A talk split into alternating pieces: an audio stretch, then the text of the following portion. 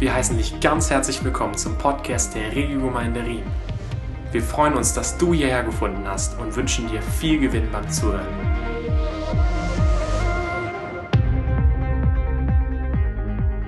Wir befinden uns ja in einer Serie. Für die, die jetzt äh, vielleicht als Gäste doch zum ersten Mal da sind, möchten wir kurz euch mit an Bord nehmen. Es geht dort, äh, die Serie heißt Promised, wie ihr dort seht. Und es geht um Gottes Treue und Verheißung im Buch Josua. Und wir schauen uns dieses Buch an und wollen uns vor Augen führen, ähm, was das auch mit unserem Leben zu tun hat. Es ist ja schön, dass da so ein Buch in der Bibel steht und da gibt's irgendwie eine Landnahme und dann sind die da reinmarschiert. Aber was bedeutet das? Was ist die geistliche Übertragung für uns? Und äh, und heute ist der zweite Teil, ich predige den zweiten Teil von dieser Jordan-Überquerung, dass das Volk über den Jordan rübergeht. Also von, von rechts nach links, nach Westen sind sie äh, über diesen Jordan in das, in das Israel hineingegangen, in das gelobte Land. Und äh, da gab es drei Prinzipien, die wir uns in Teil 1 angeschaut haben und die möchte ich nochmal kurz in Erinnerung rufen. Das erste Prinzip, äh, ging folgendermaßen, obwohl uns Gott Dinge verheißen hat, gibt es oft Widerstände zu überwinden und einen Kampf zu kämpfen, um in deren Besitz zu kommen. Das ist das Interessante an diesem Buch, dass Gott einerseits gesagt hat, ich habe euch dieses Land schon geschenkt, das gehört schon euch, aber das bedeutete nicht, dass die da jetzt einfach liegen konnten am Strand, dass ihnen die Trauben in, in den Mund gewachsen sind, sondern sie mussten das aktiv in Anspruch nehmen. Es hieß schon, Gott kämpft für sie, aber das war trotzdem kein passiver Kampf, sondern es war ein Miteinander, Gott und Mensch, eine Synergie. Sie mussten sich bewegen, sie mussten auch aktiv kämpfen und das übertragen auf uns, obwohl wir jetzt nicht irgendwie gegen Menschen kämpfen heute, sondern aber es gibt im Geistlichen, gibt es Dinge, die wir erobern müssen und da gibt es Widerstände. Und manchmal bringt uns Gott sogar in Situationen, die nicht nur schwierig sind zu überwinden, sondern unmöglich. Den Jordan zu überqueren ohne ein Wunder war nicht möglich. Ohne gut, die hätten irgendwelche Schiffe bauen können, aber bringen mal da zwei Millionen Leute mit Schiffen über den. Und das äh, war sehr, sehr weit. Es wird extra beschrieben, wie das überschwemmt war und wie groß das Ganze war. Das zweite Prinzip, wir müssen lernen zu glauben, bevor wir etwas sehen. Unser natürlicher Mensch will etwas sehen und dann sagen wir, jetzt glaube ich's. Und im Reiche Gottes geht es andersrum. Wir sollen lernen zu glauben und danach werden wir erst schauen. Jesus sagt, wenn du glaubst, wirst du die Herrlichkeit Gottes sehen, sagt er zu Maria bei der Auferweckung von Lazarus. Und die Priester mussten ihre Füße erst nass machen und im Glauben in den Fluss reinstehen und erst dann hat der Jordan aufgehört zu fließen. Die hätten ja sagen können, ja Gott, dann halt mal an und dann gehe ich. Sie mussten erst reintreten und in dem Moment hat das Wasser aufgehört.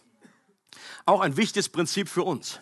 Manchmal müssen wir im Glauben einen Schritt gehen. Wir müssen uns die, im Geiste die Füße nass machen. Und das dritte Prinzip, wir brauchen uns nicht auf unseren eigenen Glauben, wir müssen uns nicht auf unseren eigenen Glauben verlassen, weil der manchmal keine große Konstante ist. Der ist mal stark, der ist mal weniger stark. Wir können uns auf Jesu Glauben und seine Treue verlassen. Es geht in der Nachfolge nicht in erster Linie um die Größe unseres Glaubens, sondern wie groß der Gott ist, an den wir glauben. Okay? Jesus hat gesagt, es reicht aus, ein Senfkorn großer Glaube. Wenn der dich verbindet mit einem großen Gott, dann hast du, dann erlebst du Dinge. Und äh, erinnert euch daran, Galater 2,20, man kann das besser übersetzen. Die meisten Übersetzungen haben, Paulus sagt, ich lebe im Glauben an den Sohn Gottes, aber besser übersetzt ist an dieser Stelle, ich, ich lebe im Glauben des Sohnes Gottes. Das heißt, ich lebe in dem Glauben von Jesus. Es ist sein Glaube, der mich trägt. Genau wie das Volk damals im Grunde, die hatten alle unterschiedliche Glaubenslevel, da die zwei, zwei Millionen, zweieinhalb Millionen People. Aber Josua hatte einen Glauben. Er war überzeugt. Er wusste, wir kommen da rein. Und sie haben sich unter diesem Glaubensschirm des Josuas konnten die hingehen.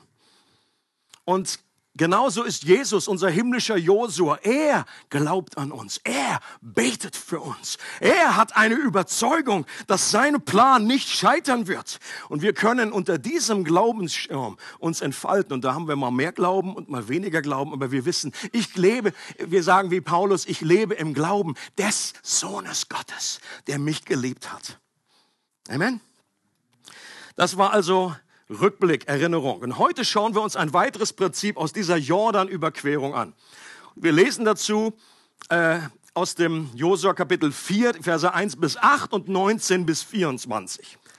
Und es geschah, als die ganze Nation vollständig durch den Jordan gezogen war, da sprach der Herr zu Josua, nehmt euch aus dem Volk zwölf Männer, einen Mann für jeden Stamm und gebietet ihnen Folgendes.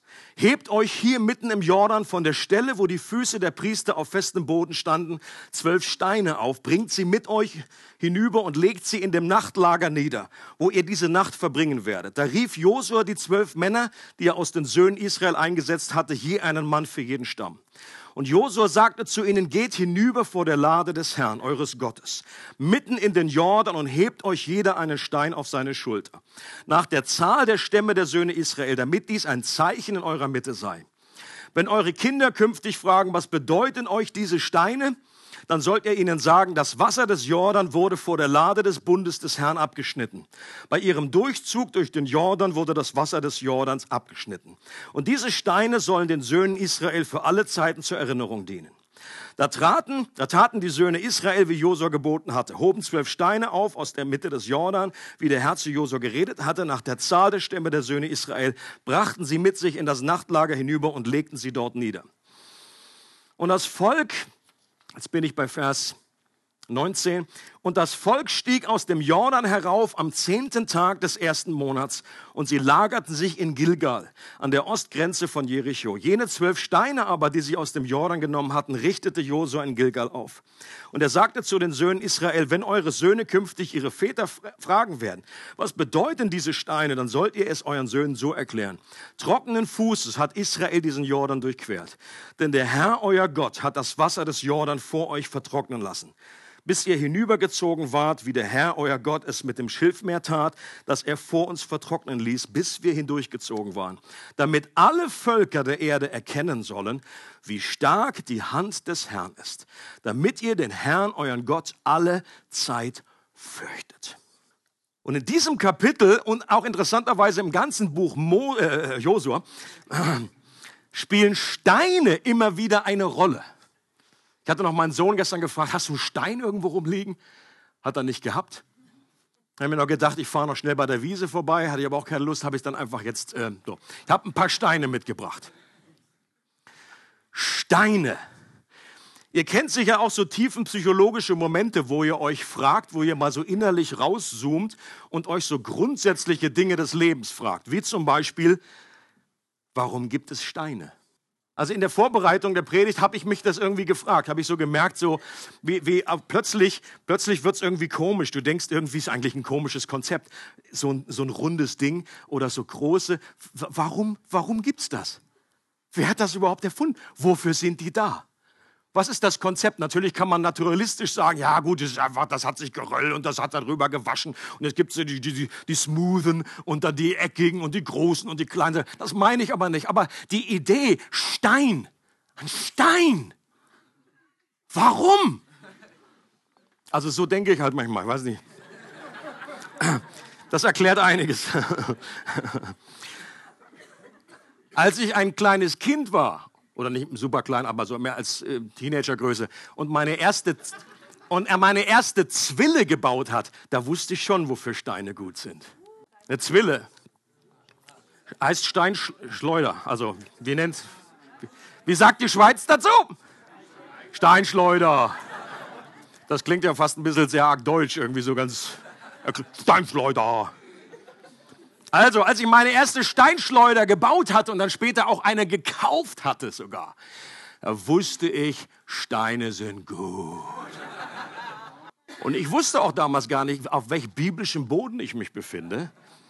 Als ich dann später die Geschichte gelesen hatte von David und Goliath, spielen ja auch Steine eine ganz große Rolle. Ich habe zwar glücklicherweise damals nicht auf äh, Menschen geschossen, Aber bei dieser Auseinandersetzung im Krieg, als Davids Goliath platt macht und das letztendlich auch ein Bild ist für die große Auseinandersetzung zwischen Jesus und dem Bösen dieser Welt, dem Feind Gottes.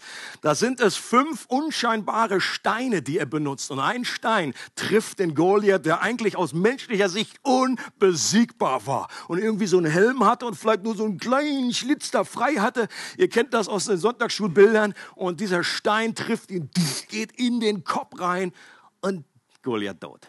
Andere Bilder werden auch aufgegriffen in der Schrift, wenn es um Steine geht. Ich bin nun mal so ein bisschen durchgescannt. Es heißt, wir Christen werden als lebendige Steine bezeichnet, aus denen der neutestamentliche Tempel aufgebaut wird.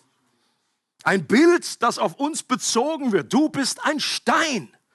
Jesus selbst wird in der Schrift mit einem Stein verglichen. Ein Zitat aus dem Alten Testament, was immer wieder aufgegriffen wird im Neuen Testament. Da heißt es, für diejenigen, die ihm vertrauen, ist er, nämlich Jesus, der Stein, auf dem sie ihr Leben aufbauen können. Silvia hat heute Morgen im Vorgebet vorgelesen, du bist der Fels, auf dem ich stehe. Und das ist das, was Jesus ist für uns. Er ist ein festes Fundament. Er ist the solid rock. Wir können auf seinem, äh, auf ihm unser Leben aufbauen, ohne dass es uns, uns die Fälle wegschwimmen. Und gleichzeitig heißt es aber auch, für die, die nicht an ihn glauben, die werfen ihn gleichgültig weg. Die nehmen diesen Stein, schauen sich das an und der sieht nach nichts Besonderem aus. Und die sagen, sie verachten diesen Stein, sagen, pff, was soll das? Was soll ich damit machen? Und sie schmeißen das Ding weg. Oder im schlimmsten Fall ist es ein Stein, der ihnen zum Anstoß wird. Es ist interessant, dass Jesus eigentlich nie neutral, Menschen nie neutral zurücklässt. Entweder sie lieben ihn oder sie hassen ihn.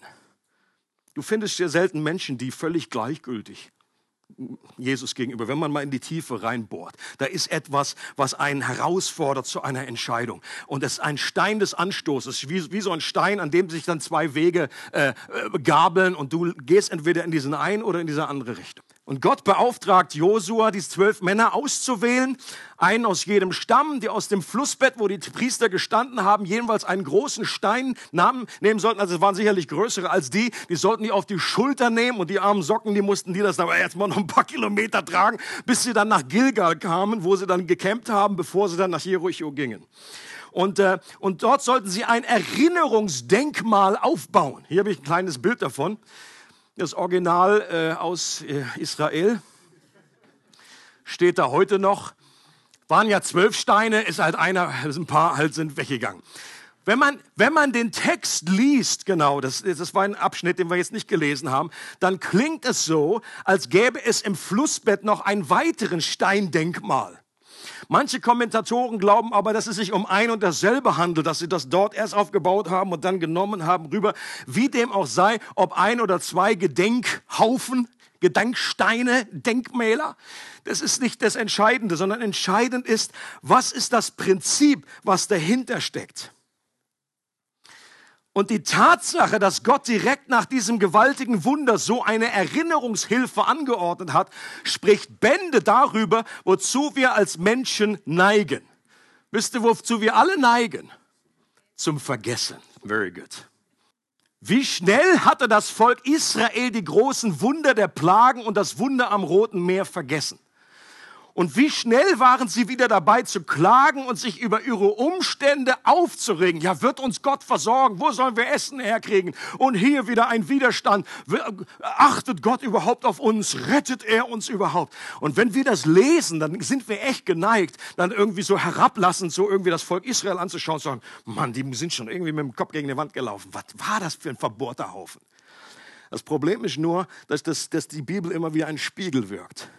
Und wir sollten da immer aufpassen. Sobald wir uns innerlich so ein bisschen erheben, dann versuche ich mir immer zu sagen, ups, ich glaube, ich wäre nicht anders. Und ich bin selber in derselben Kategorie. Es ging nämlich nicht nur um die anderen, sondern das zweischneidige Schwert, das schneidet nämlich in beide Seiten. Und es schneidet auch in mein Herz. Und es offenbart mir, dass ich so schnell vergesse. Wie oft hat Gott mich schon aus dem Mist herausgeholt? Wie oft hat Gott schon meine Gebete beantwortet und, und erhört und mir geholfen, mich bewahrt, mich geschützt. Und trotzdem komme ich vor eine neue Situation. Ah! Panik!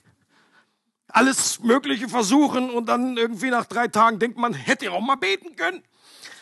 Jeder Christ, ich sage es gerne immer in diesem Ausdruck, leidet an Evangeliumsschwund. Das ist die Krankheit, mit der wir alle unterwegs sind. Vielleicht sollte man da auch mal beim Arzt äh, irgendwie was erfinden. Wenn Leute kommen und sagen, ich habe eine Krankheit, das heißt Evangeliumsschwund. Haben Sie da was? Und es gibt etwas dagegen. Und darum geht es auch heute. Petrus redet, das ist für mich einer der eindrücklichsten äh, Belege im Neuen Testament. Petrus redet in seinem zweiten Brief von Charaktereigenschaften, die wir entwickeln sollen und die aus unserem Glauben hervorwachsen sollen. Da wird aufgezählt Selbstbeherrschung. Oh, that's good. Standhaftigkeit, Ehrfurcht vor Gott, Liebe zu den Glaubensgeschwistern, Liebe zu allen Menschen. Und diese Dinge sollen wir auf das Fundament des Glaubens aufbauen. Und dann heißt es interessanterweise, 2. Petrus 1, Vers 9. Petrus sagt, wer das alles nicht hat, der ist so kurzsichtig, dass er wie ein Blinder im Dunkeln umhertappt. Ein solcher Mensch hat vergessen, dass er vom Schmutz seiner früheren Sünden gereinigt wurde. Und das ist unglaublich interessant, diese Stelle. Petrus sagt hier doch, dass das Vergessen einer der Hauptgründe ist, warum wir als Christen keine Fortschritte im Glauben machen. Er hätte das komplett anders ausdrücken können. Er hätte ja sagen können, wer das alles nicht hat, der hat sich einfach nicht genug angestrengt. Der hat nicht genug Selbstdisziplin. Der macht das und das und das und das nicht genug. Das ist doch so unsere normale Denke. Nicht genug Bibel gelesen, nicht genug gebetet, nicht genug in den Gottesdienst gegangen und, und, und. Hier sagt er einfach nur, der Hauptgrund, warum wir keine Fortschritte machen, warum wir nicht wachsen, sondern eher welken, ist, dass wir etwas vergessen haben. Ich glaube, der größte Feind, einer der größten Feinde des Glaubens kann das Vergessen sein. Und deshalb lässt sich das vierte Prinzip, das ich heute entfalten will, ist nur dieses eine Prinzip, gut mit einem Vers aus dem Psalm 103 umschreiben. Die, viele werden es schon ahnen, was kommt. Und vergiss nicht, was er dir Gutes getan hat. Auch hier an dieser Stelle im Psalm. Warum fordert Gott uns auf, das nicht zu vergessen? Weil wir vergesslich sind. Und wir alle brauchen plastische Erinnerungshilfen. Und Gott gibt dem Volk Israel ein simples, steinernes Denkmal was total simpel ist. Ich meine, das, jetzt, das, war jetzt irgendwie kein großes Ding, irgendwie schön, irgendwie ein Holz, was geschnitzt oder irgendwie mit Blumen geschmückt, sondern das waren einfach ein paar Steine aufeinander, aber das war unglaublich powerful, weil es nicht um das Denkmal geht, sondern um das, woran das Symbol erinnert. Und es gab auch, in der Bibel findest du einen Haufen, und ich zähle jetzt einige Erinnerungshilfen auf, die wir in der Bibel finden und die wir auch für uns heute entdecken sollten.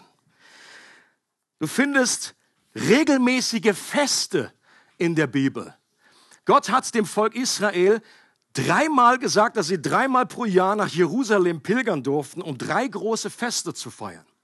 Und das waren Erinnerungen an Ereignisse aus der Vergangenheit. Und, und das war sicher sehr eindrücklich. Das war auch nicht so mal nebenbei, äh, sondern die mussten ihren ganzen Family einpacken und dann durften sie einfach von A nach B, mussten in Jerusalem ankommen, um dieses Fest zu feiern. Sie, sie wurden also gezwungen zu feiern. Schau interessant. Es gab übrigens im Alten Testament auch einen Zehnten, der alle drei Jahre erhoben wurde, der nur zum Feiern da war. Das finde ich super, das sollten wir also übernehmen und so einen Partyzehnten einführen. Und wir kennen das heute auch, dass wir das Kirchenjahr, das sogenannte Kirchenjahr, wir feiern gewisse Feste im Jahr. Und ich finde das gut. Wir feiern Ostern. Wir feiern Pfingsten, jedenfalls manche. Wir denken auch noch an Himmelfahrt. Und wir feiern Weihnachten.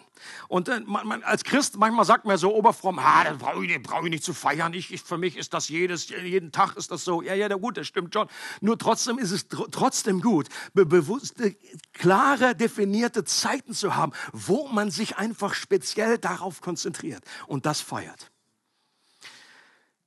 Eine wichtige Erinnerungshilfe ist das Wort Gottes, die Bibel, das eine schier unerschöpfliche Steinsammlung darstellt. Das ist voller Steine, wie ein riesiger Sack voll Steine. Und wir nehmen uns eine Verheißung raus. Und das ist ein Stein, an den wir uns ganz neu erinnern. Und deswegen ist es auch wichtig, dass wir die Bibel regelmäßig wiederholt lesen. Warum? Um als Gegenmittel zu wirken gegen unsere Evangeliumsdemenz. Diesen Evangeliumsschwund, es reicht eben nicht aus zu sagen, ja, ja, das Matthäus-Evangelium, das habe ich auch schon mal gelesen. Da war ich noch jung und knackig, so mit 18 bin ich da durchgegangen. Das habe ich jetzt abgehakt, das brauche ich nicht mehr lesen. Das ist nicht der Punkt, das ist nicht die Idee von der Bibel. Sondern es geht darum, immer wieder aufzunehmen, sich immer wieder die Verheißungen Gottes zu vergegenwärtigen. Und deswegen heißt es am Anfang auch, wo, wo Gott zu Josua spricht und sagt, lass dieses Buch des Gesetzes nicht aus deinem Munde kommen. Denke darüber nach, Tag und Nacht, immer wieder, immer wieder. Warum? Weil Josua vergesslich ist. Weil Gott zu ihm sagt, sei stark und mutig. Ja, sei stark und mutig. Weißt du, habe ich vergessen. Sei stark und mutig. Eine andere Erinnerungshilfe für persönliche geistliche Meilensteine kann ein geistliches Tagebuch sein. Gibt es jemanden, der, sich, der, der das benutzt von uns? Doch einige unter uns. Und das ist eine geniale Hilfe, um Dinge aufzuschreiben, die Gott gewirkt hat in deinem Leben. Und es gibt, jeder von uns hat geistliche Meilensteine, wo Gott etwas Besonderes gewirkt hat. Und es ist immer wieder gut, mal zum Tagebuch zurückzukehren, einerseits das aufzuschreiben, das hilft, die Gedanken zu ordnen, aber auch mal wieder nachzulesen. Und jeder, der so ein Tagebuch mal geführt hat, der kennt dieses, diesen Aha-Effekt, oh, das hatte ich ja ganz vergessen. Und das zeigt einfach nur, wir alle neigen zum Vergessen. Und so ein Journal kann helfen, sich daran zu erinnern, wie Gott zum Beispiel Gebete erhört hat. Wie Gott prophetisch geredet hat. Und das nachzulesen kann unglaublich ermutigend sein. Und auch ermutigender ist es, wenn sich dieses prophetische Wort auch erfüllt hat. Wir können nachlesen, wie Gott uns bewahrt hat, geführt hat, versorgt hat, wo wir um etwas gebetet haben und es ist beantwortet worden. Wir haben eine neue Arbeitsstelle bekommen. Gott hat uns versorgt mit irgendwie einem Anliegen, das wir gehabt haben. Wie wir die Kraft des Heiligen Geistes erlebt haben. Wie wir kleine und große Glaubensschritte gewagt haben. Wie wir Gaben erhalten haben, erhalten haben und eingesetzt haben. Und diese geistlichen Meilensteine, die sind unwahrscheinlich hilfreich, wenn man sie sich später auch immer wieder in, äh, vergegenwärtigt, dass vielleicht zum ersten Mal irgendwie was gemacht hast. Ich weiß noch, wie ich das erste Mal irgendwie laut gebetet habe als junger Christ. Also eine Durchbruchserfahrung. Sie sind noch alle. Oder das erste Mal irgendwie so die Hände so mehr als so gehoben habe. Für mich war das radikal. Ich gedacht, meine Güte, jetzt gucken bestimmt alle auf mich. Und dann habe ich gesehen, pff, guckt da gar keiner hin.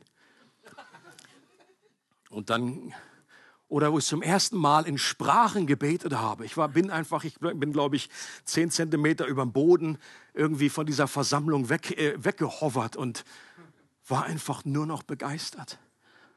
Zum ersten Mal jemanden einfach, der, der mein, mein damaliger Freund, ähm, den ich besucht hatte, dann, äh, oder nee, Quatsch, der war der andere, der mit mir in Australien war und der, und, und der dann irgendwann mich angerufen hat und dann zu mir gesagt hat, durchs Telefon, hey Nille, Halleluja. Ja, das war mein Spitzname. Und er gesagt hat, Halleluja preis dem Herrn. Und ich zu ihm gesagt habe, weiß ich noch, sag mal, willst du mich verscheißern oder was? Ja, weil der vorher so negativ drauf war und er so irgendwie dieses Evangelium nicht mehr hören konnte, weil er so oft gehört hatte, weil er immer mit den anderen zusammen war. Und dann plötzlich sagte er, nee, nee, ist es mir ernst? Ich bin jetzt wirklich, ich bin Christ. Ich bin Christ geworden. Ich so, das gibt's doch gar nicht. Doch, doch, doch. Oder ich weiß noch, ein Meilenstein für mich persönlich war, das war hier in diesen Räumlichkeiten, als jemand, äh, als äh, Gäste, Gastsprecher kamen aus Amerika und äh, Leute, die einen prophetischen Dienst hatten und wir hatten kein Wort miteinander geredet vorher. Und dann kam jemand und hat äh, ausgesprochen über mir und die anderen saßen drumrum, die kannten mich halt schon ein bisschen. Und dann hat er zu mir gesagt, ich glaube, der Herr sagt zu dir, du bist so eine Art Klassenclown. Und alle, die mich kannten, so, Wah! Erstmal, ja genau, das stimmt. Aber was danach kam, die Botschaft geht schon noch weiter. Was danach kam, war, die Botschaft, der Inhalt war, dass Gott sagt, er benutzt meinen Humor, um Menschen Gold Nuggets der Wahrheit in einer Art und Weise rüberzubringen, die sie gut empfangen können. Leute, und das war für mich absolut freisetzend in dieser Situation, weil ich just zu dieser Zeit damit gekämpft habe, ob ich einfach zu viel Gedöns mache, irgendwie zu witzig bin. Und weil man das ja wirklich in einer falschen Art und Weise ausdrücken kann, die eigentlich nur so viel Aufmerksamkeit auf einen selber bringen. Und das wollte ich nicht. Und ich habe wirklich schon gedacht, okay, muss ich mich komplett verändern? Gott, du hast mir irgendwie was angelegt in mir. Ich höre auf, irgendwelche Fernsehsendungen zu gucken, die lustig sind. Ich werde nur noch ernst. Das muss ausgetrieben werden. Und Gott mich durch diese Prophetie einfach so freigesetzt hat. Und die Konsequenzen müsst ihr heute ertragen. So.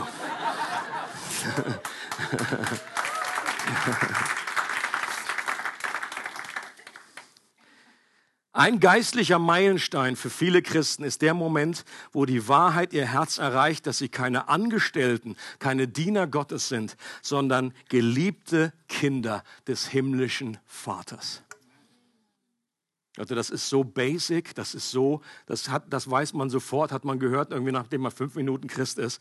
Aber dass diese Wahrheit dein Herz wirklich erfasst und erreicht, das ist revolutionär und kann denn eine unglaubliche Befreiung in dein Leben hineinbringen.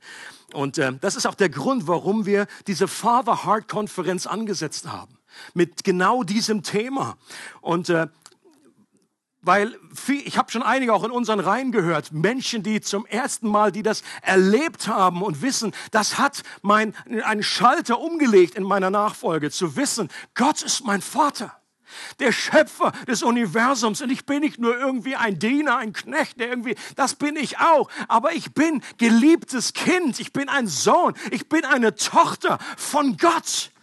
Und Leute, das kann dir unglaubliche Freiheit und Freude in dein Leben geben. Und deswegen haben wir diese Vaterheart-Konferenz angesetzt. Und wir möchten, dass Menschen zum ersten Mal vielleicht, dass in dieser Kronleuchter aufgeht. Und wir möchten auch, dass du, wenn du das schon öfter erlebt hast, dass du weiterhin eintauchst in diese Wahrheiten. Denn das ist ein lebenslanger Lernprozess. Es hat mal neulich jemand gesagt, oh, gibt es da irgendwie eine neue Botschaft oder ist das irgendwie, das habe ich schon mal irgendwie gehört, dass ich da Kind vom Vater bin. Leute, darum geht es doch gar nicht. Ich glaube, das ist eine Wahrheit, in die wir tiefer und tiefer eintauchen können. Wenn wir schon 80 Jahre Christ sind, dann bist du immer noch das Kind des Vaters, nur ein älteres Kind. Du, das ist deine zentrale Identität und das ist so wichtig, dass wir da eintauchen für uns selbst und auch für andere.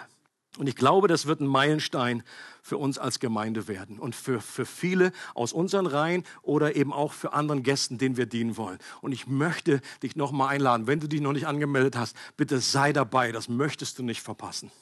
Ein zweiter Grund, warum du dabei sein solltest, ist, weil wir als Gemeinde, als Familie geschlossen Gastgeber sind. Okay?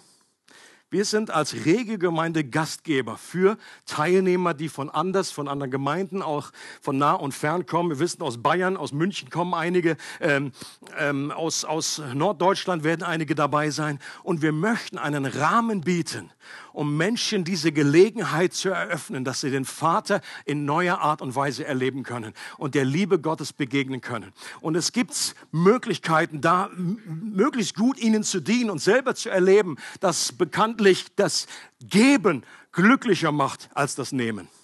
Amen. Und deswegen ist das ein weiterer Grund. Und es gibt noch Möglichkeiten, sich dort praktisch mit einzubringen. In der Liste, die hinten aufhängt, da gibt es noch ein paar leere Plätzchen. Bitte lasst uns gute Gastgeber sein. Trag dich damit ein, hilf mit. Sei nicht einfach nur Empfänger, Konsument von dem, sondern sag einfach, ich gehöre zur Regio Church, das ist my family und wir machen das, um anderen zu segnen. Wir werden selber gesegnet, aber wir möchten nicht zum Staudamm werden. Wir möchten diesen Segen weitergeben. Amen. Eine weitere Erinnerungshilfe ist Gemeinschaft und deswegen ist man unter anderem als Gemeinde zusammen.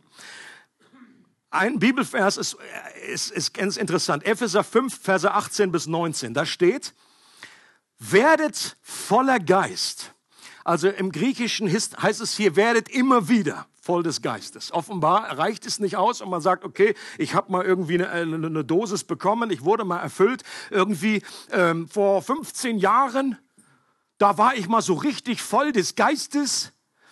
Die große Frage ist, bist du heute voll des Geistes? Werdet immer wieder voll Geist. Und dann heißt es hier Partizip, in dem das heißt, das ist die Art und Weise, wie wir voll des Geistes werden. Interessant, das, da kommt man eigentlich gar nicht drauf.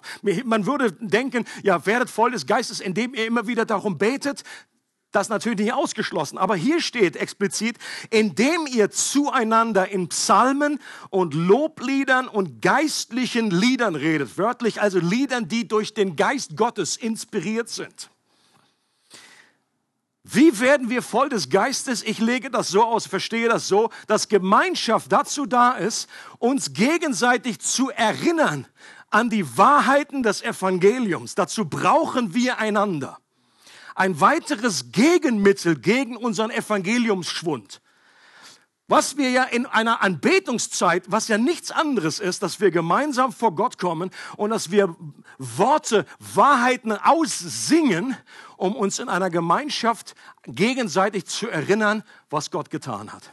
Amen. Und deswegen ist es auch nicht äh, egal, was wir da singen. Auch da sollte, das sollte übereinstimmen mit biblischen Wahrheiten. Das ist nicht irgendwelche Volksmusik da. Oktoberfest. Hauptsache ein bisschen Schwung in die Bude. So schöne Musiker sondern es geht, Leute, um Wahrheit, ewige Wahrheit, die uns auf einer ganz anderen Ebene auch emotional trifft und abholt. Aber es ist nicht nur im Worship so, sondern auch in kleineren Gruppen, zum Beispiel in Connect-Gruppen. Die sind dazu da, dass wir zusammenkommen und uns gegenseitig Wahrheit zusprechen, proklamieren übereinander, wer wir sind in Christus. Weil was ich gestern wusste, das habe ich heute schon wieder vergessen. Ich brauche Erinnerung. Wir hatten jetzt diese Woche unser Liedtreffen als erweiterte Leiterschaft. Da sind zwei neue Personen dazugestoßen und wir haben diesen Abend begonnen, indem wir ausgesprochen haben Wahrheiten über, über diese Personen. Und durch, durch, durch das wir so gestartet sind, ist eine Dynamik in den Raum gekommen. Wir hatten eine, eine, eine Art von Heaven auf, auf Erden wie schon lange nicht mehr in diesem Leiterschaftstreffen. Und das sollte uns alle ermutigen was da in Leiterschaft passiert, das breitet sich aus in der ganzen Church. Und es war unglaublich gut. Und ich glaube, es hat damit zu tun, dass wir uns erinnern an die Wahrheiten, wer wir sind in Christus. Eine weitere Erinnerungshilfe für uns sind sogenannte God Stories in denen wir davon berichten, was Gott in einer Situation getan hat, wie wir Gottes Verheißung und Treue erlebt haben. Und lasst uns nicht aufhören, lasst uns diese God Stories nicht irgendwie absterben. Ja, oder das, ja, das hatten wir mal, das war mal irgendwie eine Zeit, sondern ich bitte euch, wenn ihr etwas habt, um Gottes Willen, lasst uns das weiter sagen. Okay? Wir haben die Möglichkeit, das auf Video aufzunehmen für die, die es einfach gerne zehnmal aussprechen wollen, damit das einfach besser flutscht. Kann man gut immer wegschneiden, mache ich auch immer so. Wenn ihr meinen kleinen Clip gesehen habt, glaubt gar nicht, wie oft ich das Ding da ausgesprochen habe. Und es hilft, es geht nicht darum, uns selber irgendwie zu, zu, zu, zu, erzählen, was wir alles Tolles erlebt haben, sondern es geht darum, jede God-Story ist wie ein Stein, den wir nehmen und den wir auf dieses Denkmal draufsetzen. Und diese vielen Steine von dem, was Gott getan hat in unserer Mitte, für uns. Das müssen keine spektakulären Sachen sein. Bitte lass uns nicht immer denken, so, oh ja, ich muss, also ich komme erst, wenn einfach zwei Blinde geheilt wurden und ein Lama geht. Dann sage ich auch mal was. Lass uns erzählen von dem, was Gott tut. Und das wird eine Dynamik entfalten, ein Momentum in unsere Gemeinde reinlegen. Und es wird, wir werden immer wieder erinnert an das. Und wenn Gott bei einem was tut, dann ist die, der Glauben aufgebaut, dass er es auch bei mir tut. Und das Ziel, wofür das alles ist, wird auch ausgedrückt am Schluss von dem Text, den wir vorgelesen haben. Das Ziel ist, damit alle Völker der Erde erkennen sollen, wie stark die Hand des Herrn ist, damit ihr den Herrn, euren Gott, alle Zeit fürchtet. Das soll sich rumsprechen. Gott soll bekannt sein. Sein Name soll erschallen in der ganzen Welt. In Habakuk, einer meiner Lieblingsverse, der mir unglaubliche Hoffnung für die Zukunft gibt, da steht, denn die Erde wird davon erfüllt sein, die Herrlichkeit des Herrn zu erkennen, so wie die Wasser die Meere bedecken. I love it. Leute, das gibt mir unglaubliche Hoffnung. Ich bin einfach mit so einer pessimistischen Sicht aufgewachsen. Es wird alles schlimmer. Es wird auch noch schlimmer. Die kleine Herde, die wird immer kleiner. Und dann irgendwann kommt da der Böse und das Antichrist und wir hoffen nur, dass wir da irgendwie raus entrückt werden. Diese Stelle redet von einer anderen Vision. Da steht, die ganze Erde wird erfüllt davon sein, die Herrlichkeit des Herrn zu erkennen, so wie die Wasser die Meere bedecken. Da habe ich gedacht, my goodness, das passt überhaupt nicht in mein biblisches Weltbild rein. Und das ist eine Hoffnung, die ich mit mir rumtrage. Bei all dem, was ich in den Nachrichten auch sehe, wo ich denke, ja, okay, sieht im Moment nicht ganz so aus. Aber wir haben auch einen sehr begrenzten Blick. Wenn du an andere Länder guckst, in andere Kontinente guckst, da ist das Christentum am Aufblühen. Und Leute, es gibt auch hoffnungsvolle Anzeichen von der Nähe von hier. In der, in der Gegend, äh, für die Schweiz, für Deutschland, für Europa, dass Gott ein etwas Neues am Wirken ist. Aber wir müssen uns gegenseitig daran erinnern. Das Steindenkmal in Gilgal war ja nicht nur für die Generation, die das Wunder erlebt hatte, gedacht, sondern auch für die kommenden Generationen. Wenn also eine jüdische Familie Jahrzehnte später durch Gilgal National Park lief und die Kinder fragten, was ist denn das für ein Steinhaufen? Dann sollten die Eltern der nächsten Generation davon erzählen, wie Gott spektakulär und auf wundersame Weise eingegriffen hat. Und Leute, das ist in der Bibel die, das Vorrecht und die Verantwortung der Eltern, den eigenen Kindern das weiterzugeben. Und ich möchte an der Stelle mal alle Eltern, die das machen oder die das versuchen zumindest, applaudieren im Namen des Herrn. Gott bedankt sich bei euch, weil das ist eure Würde das ist eure Verantwortung, aber das soll keine riesengroße Last sein. Ich weiß aus meinem eigenen Leben, wie das ist. Das ist im Grunde kein Eltern hat den Eindruck, wir machen das super. Bei uns läuft das also regelmäßig. Da gebe ich das nur so weiter und Leute fragen, oh, was ist das eigentlich mit dem Osterhasen und mit den Eiern? Und dann sage ich, es ist der Herr Jesus, der auferstanden ist. Und du kannst da einfach nur so, und jeden Abend sind wir da am Beten und so weiter. Manche schaffen das mehr, manche schaffen das weniger, manche haben große Not und fühlen sich eigentlich ihr halbes Leben schlecht. Leute, ich möchte euch mal ermutigen, applaudieren dafür. Gott ist froh um jeden kleinen Schritt, der in diese Richtung geht und dass ihr diese Verantwortung wahrnimmt. Gott hat uns im neuen Bund noch zwei weitere besondere Erinnerungshilfen geschenkt. Wovon die Rede ist, ist die Taufe und das Abendmahl. Und das möchte ich zum Schluss noch beleuchten. Das sind die neutestamentlichen Steinhaufen, Steindenkmäler, die Gott uns gegeben hat im neuen Bund. Die Taufe als ein einmaliger Meilenstein, der das Ende des alten Lebens und den Beginn des neuen Lebens sichtbar macht. Und es ist so ein unglaublicher Blessing, getauft zu sein aus diesem Grund glaube ich auch, dass eine richtige Reihenfolge hierbei nicht ganz unerheblich ist. Jesus sagt, wer glaubt und getauft wird. Hier ist auch eine gewisse Reihenfolge. Das heißt nicht, wer getauft wird und irgendwann glaubt, sondern wer glaubt und getauft wird. Die Taufe macht sichtbar, was zuvor im Glauben unsichtbar geschehen ist. Das Volk Israel wurde errettet durch das Blut des Lammes und ging dann durch das Rote Meer, was ein Sinnbild für die Taufe ist. Der Steinhaufen wurde zur Erinnerung erbaut, nachdem Gott das Wunder gewirkt hatte. Und genauso ist auch die Taufe als Erinnerung für das Wunder des Glaubens gedacht. Und wenn du noch nicht in diesem Sinne getauft bist, dann wartet ein unglaublicher Meilenstein noch auf dich, den du erleben kannst.